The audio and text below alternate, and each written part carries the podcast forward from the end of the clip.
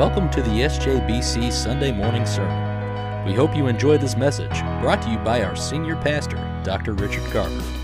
For more podcasts, videos, and information on our church, please visit mysjbc.org.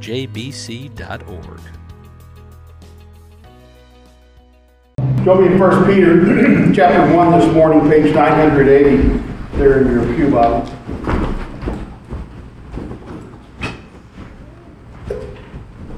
Probably drinking that water throughout the message today. I apologize.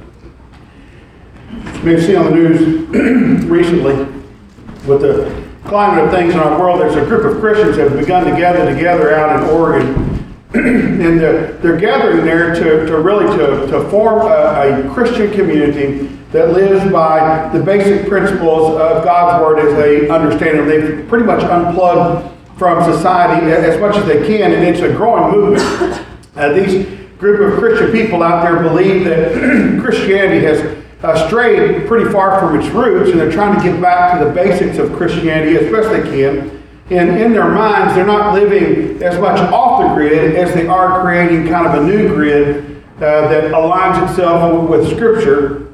And they're following a different path that they think is better.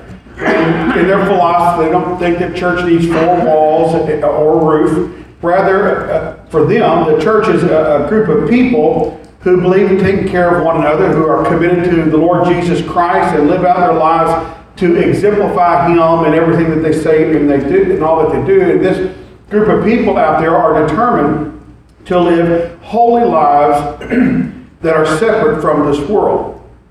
And that's, that, I mean, that's a, a, a good thought to live a holy life separate from this world. But is that what Scripture means when it says to be separate and to be holy? That we segregate ourselves off in something like a commune? So we want to address the question really today in this series, Discovering Life, of, of answering the question what it means to, to live a holy life.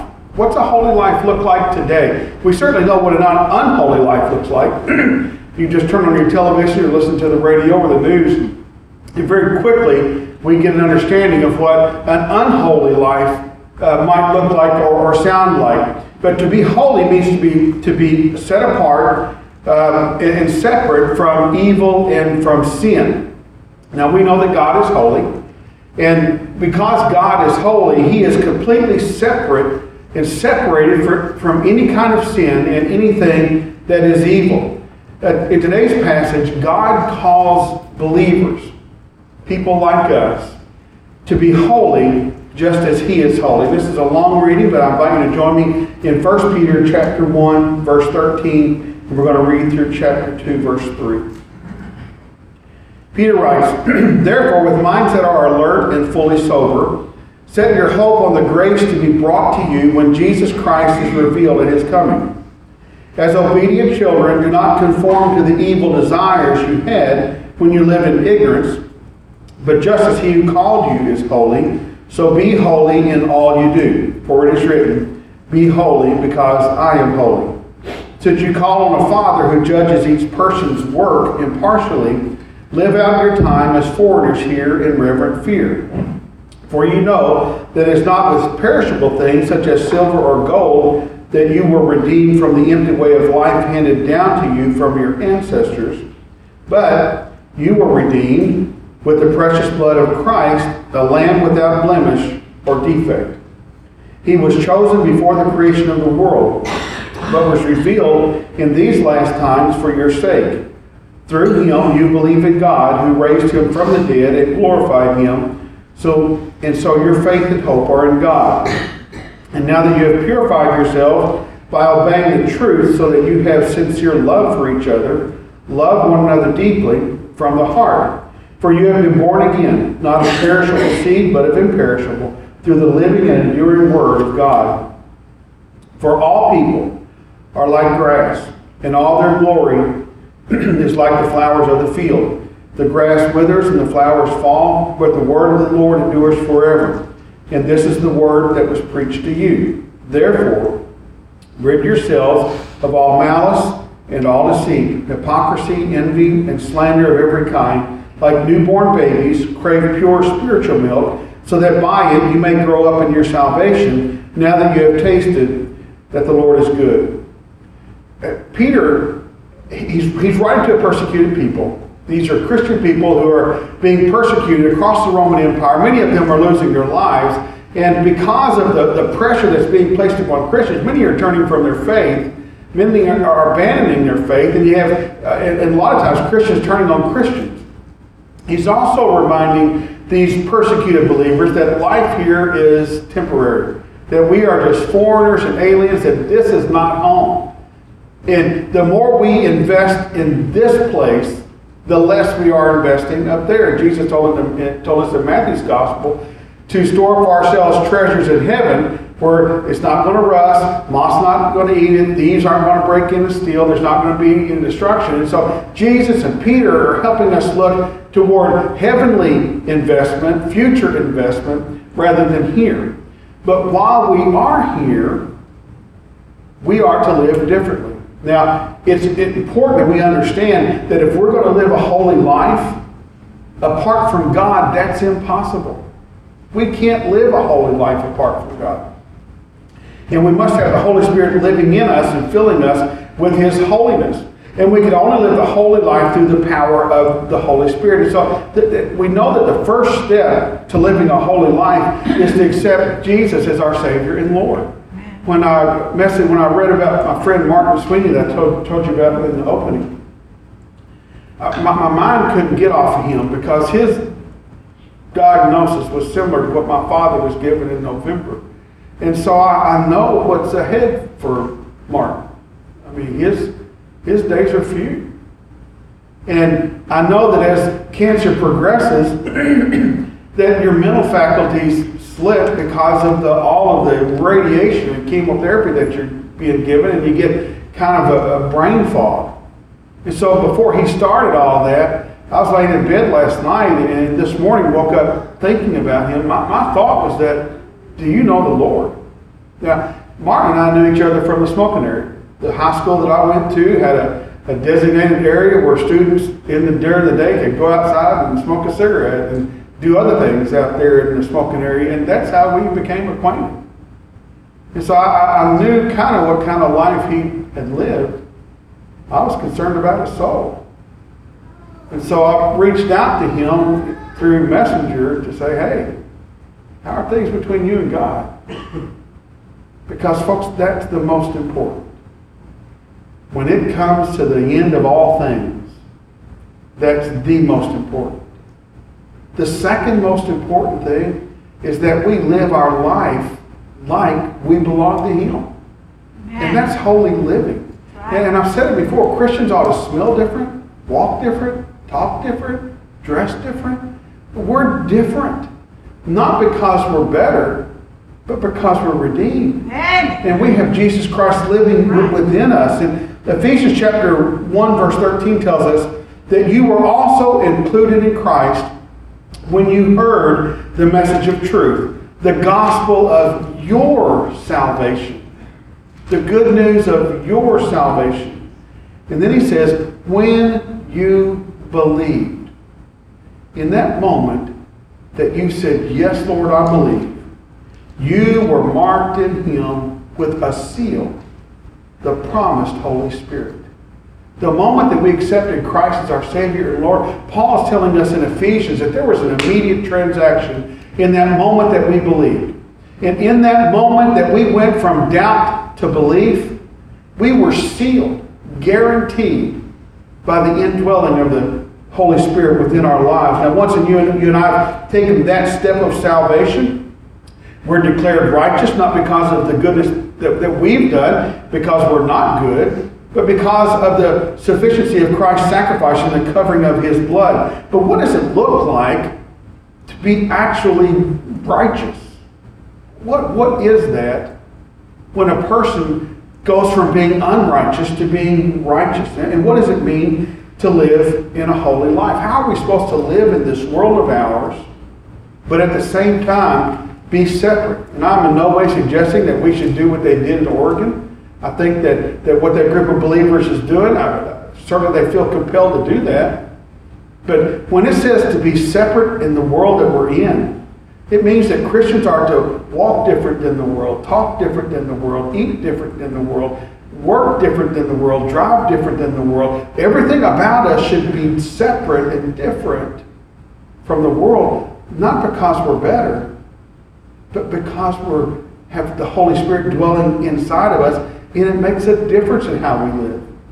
In 1 Peter, the, the Apostle Peter emphasizes purity as a part of holy living. Now, we don't like talking about that very much. We don't want to talk about living as pure people, pure Christians, because it's hard. It's difficult. We feel like people are meddling whenever they start talking about our daily lives and, and don't be meddling in my life. Well, I'm not meddling, I'm just preaching the scripture.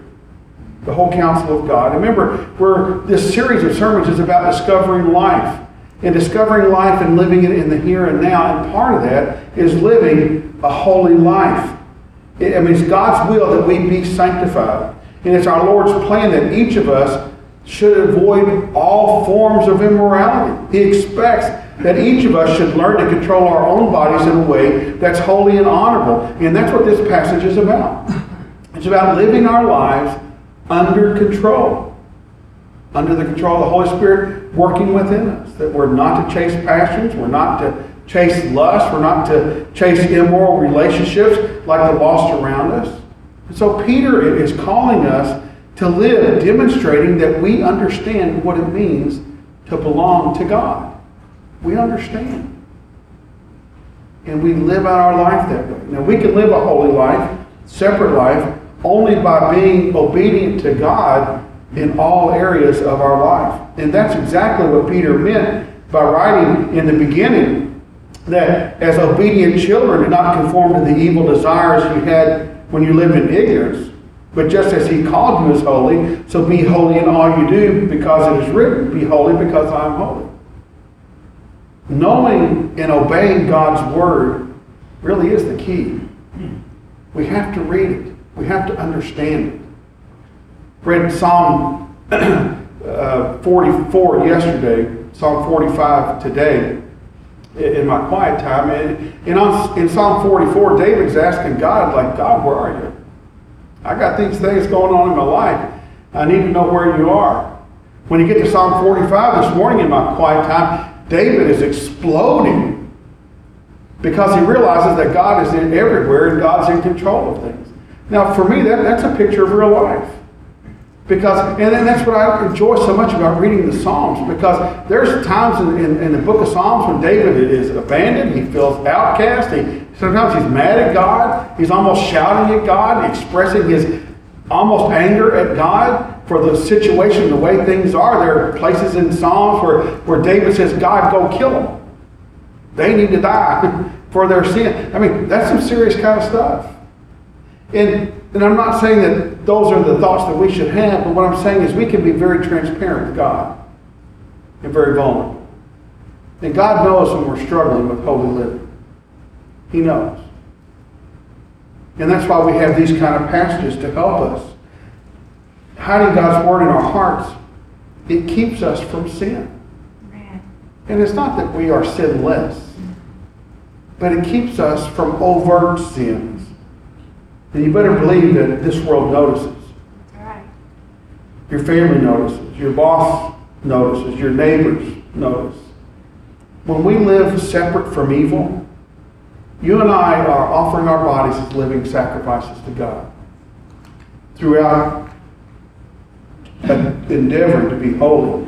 And, and the purpose of holy living is really to glorify God. And that word glorify means just to make God famous. And we live holy lives because we want to make God famous where we are. And it displays our Lord's nature to those around us. And, and, and that, that act of obedience when we're living a holy life, it, it's showing it and living it in true freedom and bondage away from sin whenever we endeavor to live a holy life.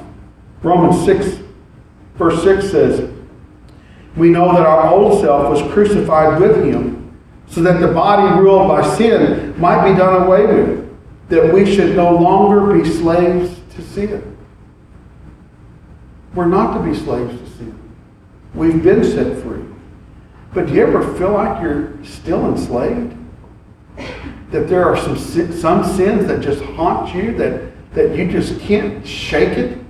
That you think you've defeated this particular sin? And, and all of us have what I will call a pet sin. It's a sin that, that Satan discovered early in your life that caught your attention, that caught your eye. He's going to needle you with that sin for your whole life. And you know the sin I'm talking about. If we could go around the room, there'd be 50 different sins that would be could be shared by us that, that we all struggle with. And God understands that. I mean, some of us would struggle with the same sin, some with different sins, but we all struggle with sins. And Paul says in, in verse 6 here that you're not a slave to that. I understand that you struggle. And, and if so, it's likely that, that that area, we've probably not made Jesus Lord of our life. That we still want to be the boss in that area.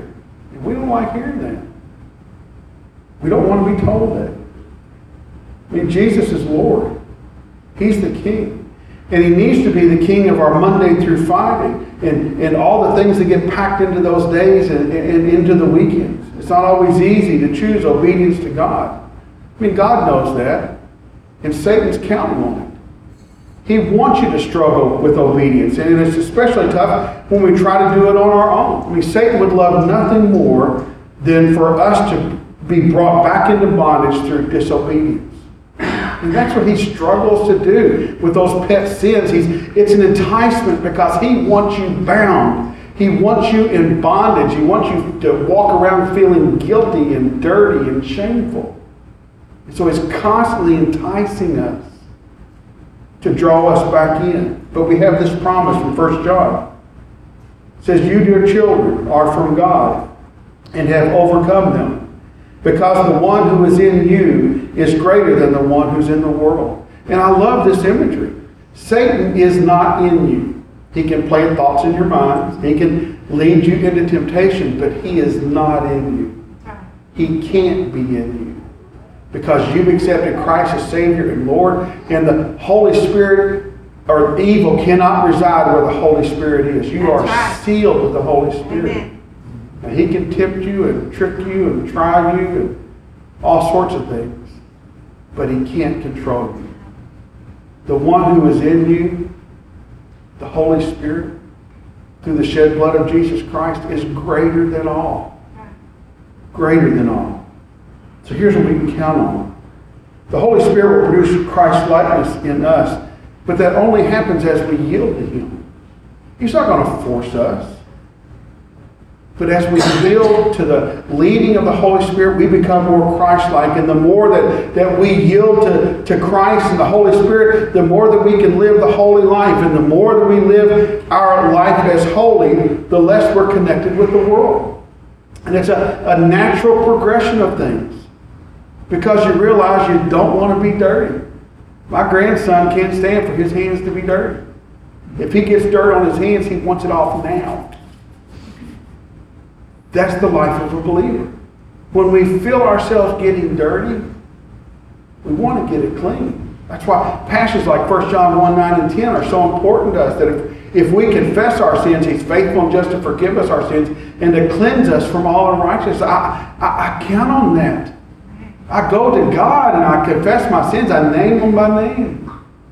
God, I've done this and I've done this and I've done this. Sometimes my list is long. And I need your forgiveness. And I, I can go ahead and write in and say, Thank you, God, for forgiving me, because He's promised that He would. He wants us to be set free. The less we're connected to this world, the more honor that we bring to God. And here's the mindset that we should have from Romans 6 to count ourselves dead to sin, but alive to God in Christ Jesus. To figure yourself dead to sin. I mean, temptations are everywhere.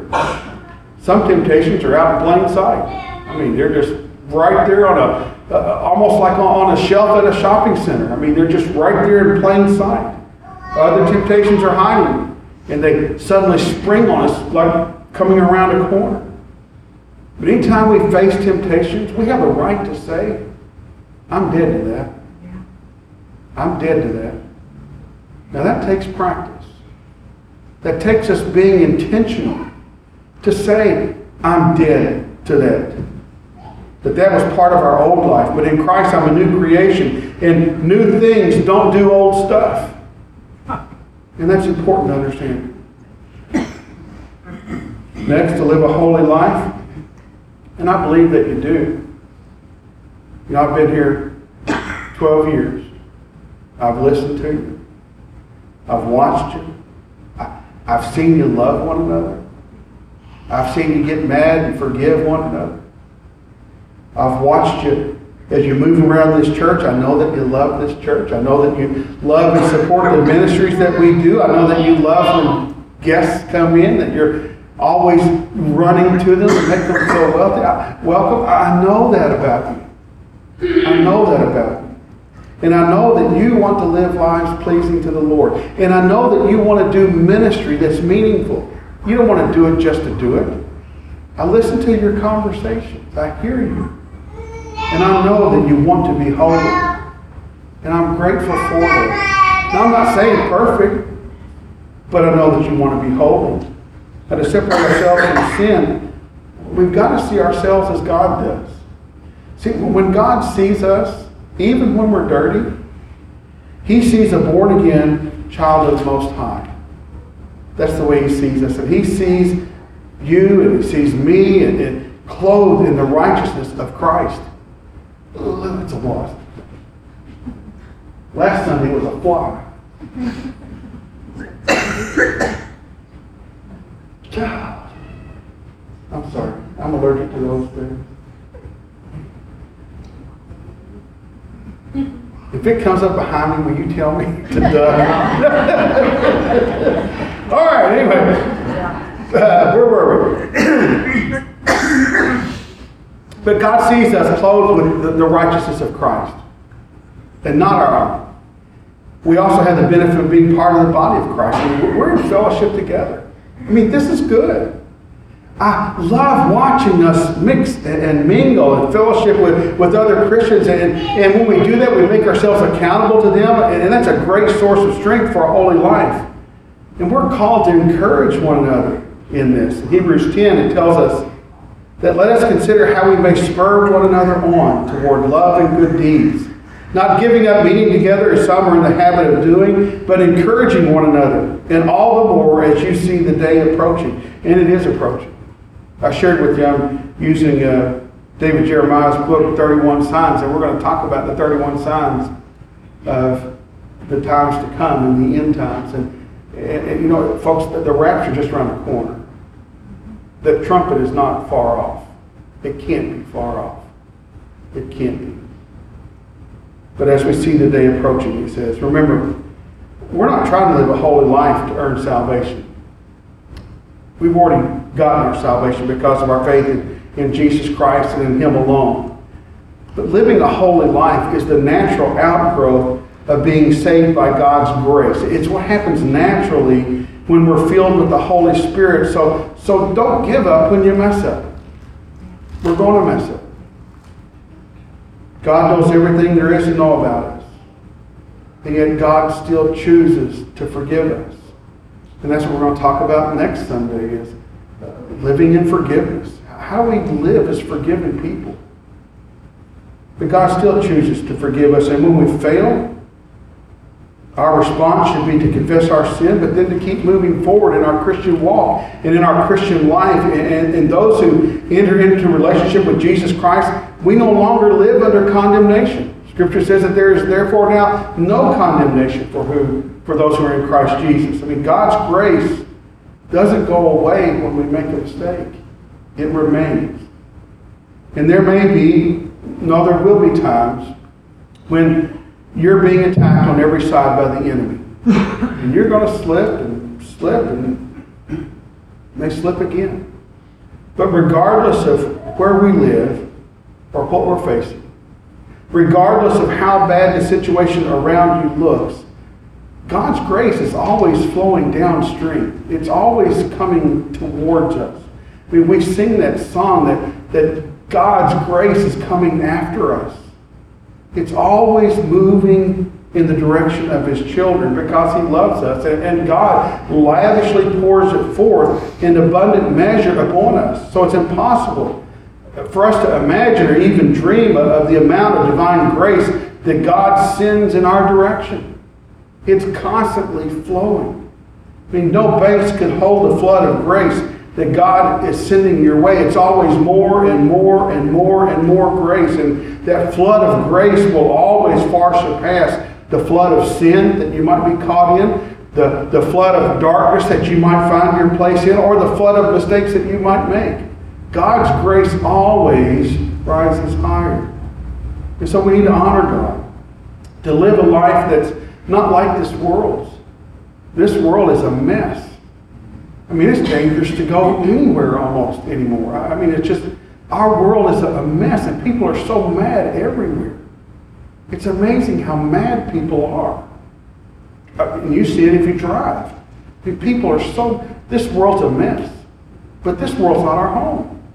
And we have to remember that, that, that we're just passing through. We're here for a short time. The, the grass fades and the flowers fade and it's all going to fade away. But the Word of God, it's forever. Salvation is forever. It's impossible to imagine how God loves us. Let's honor Him.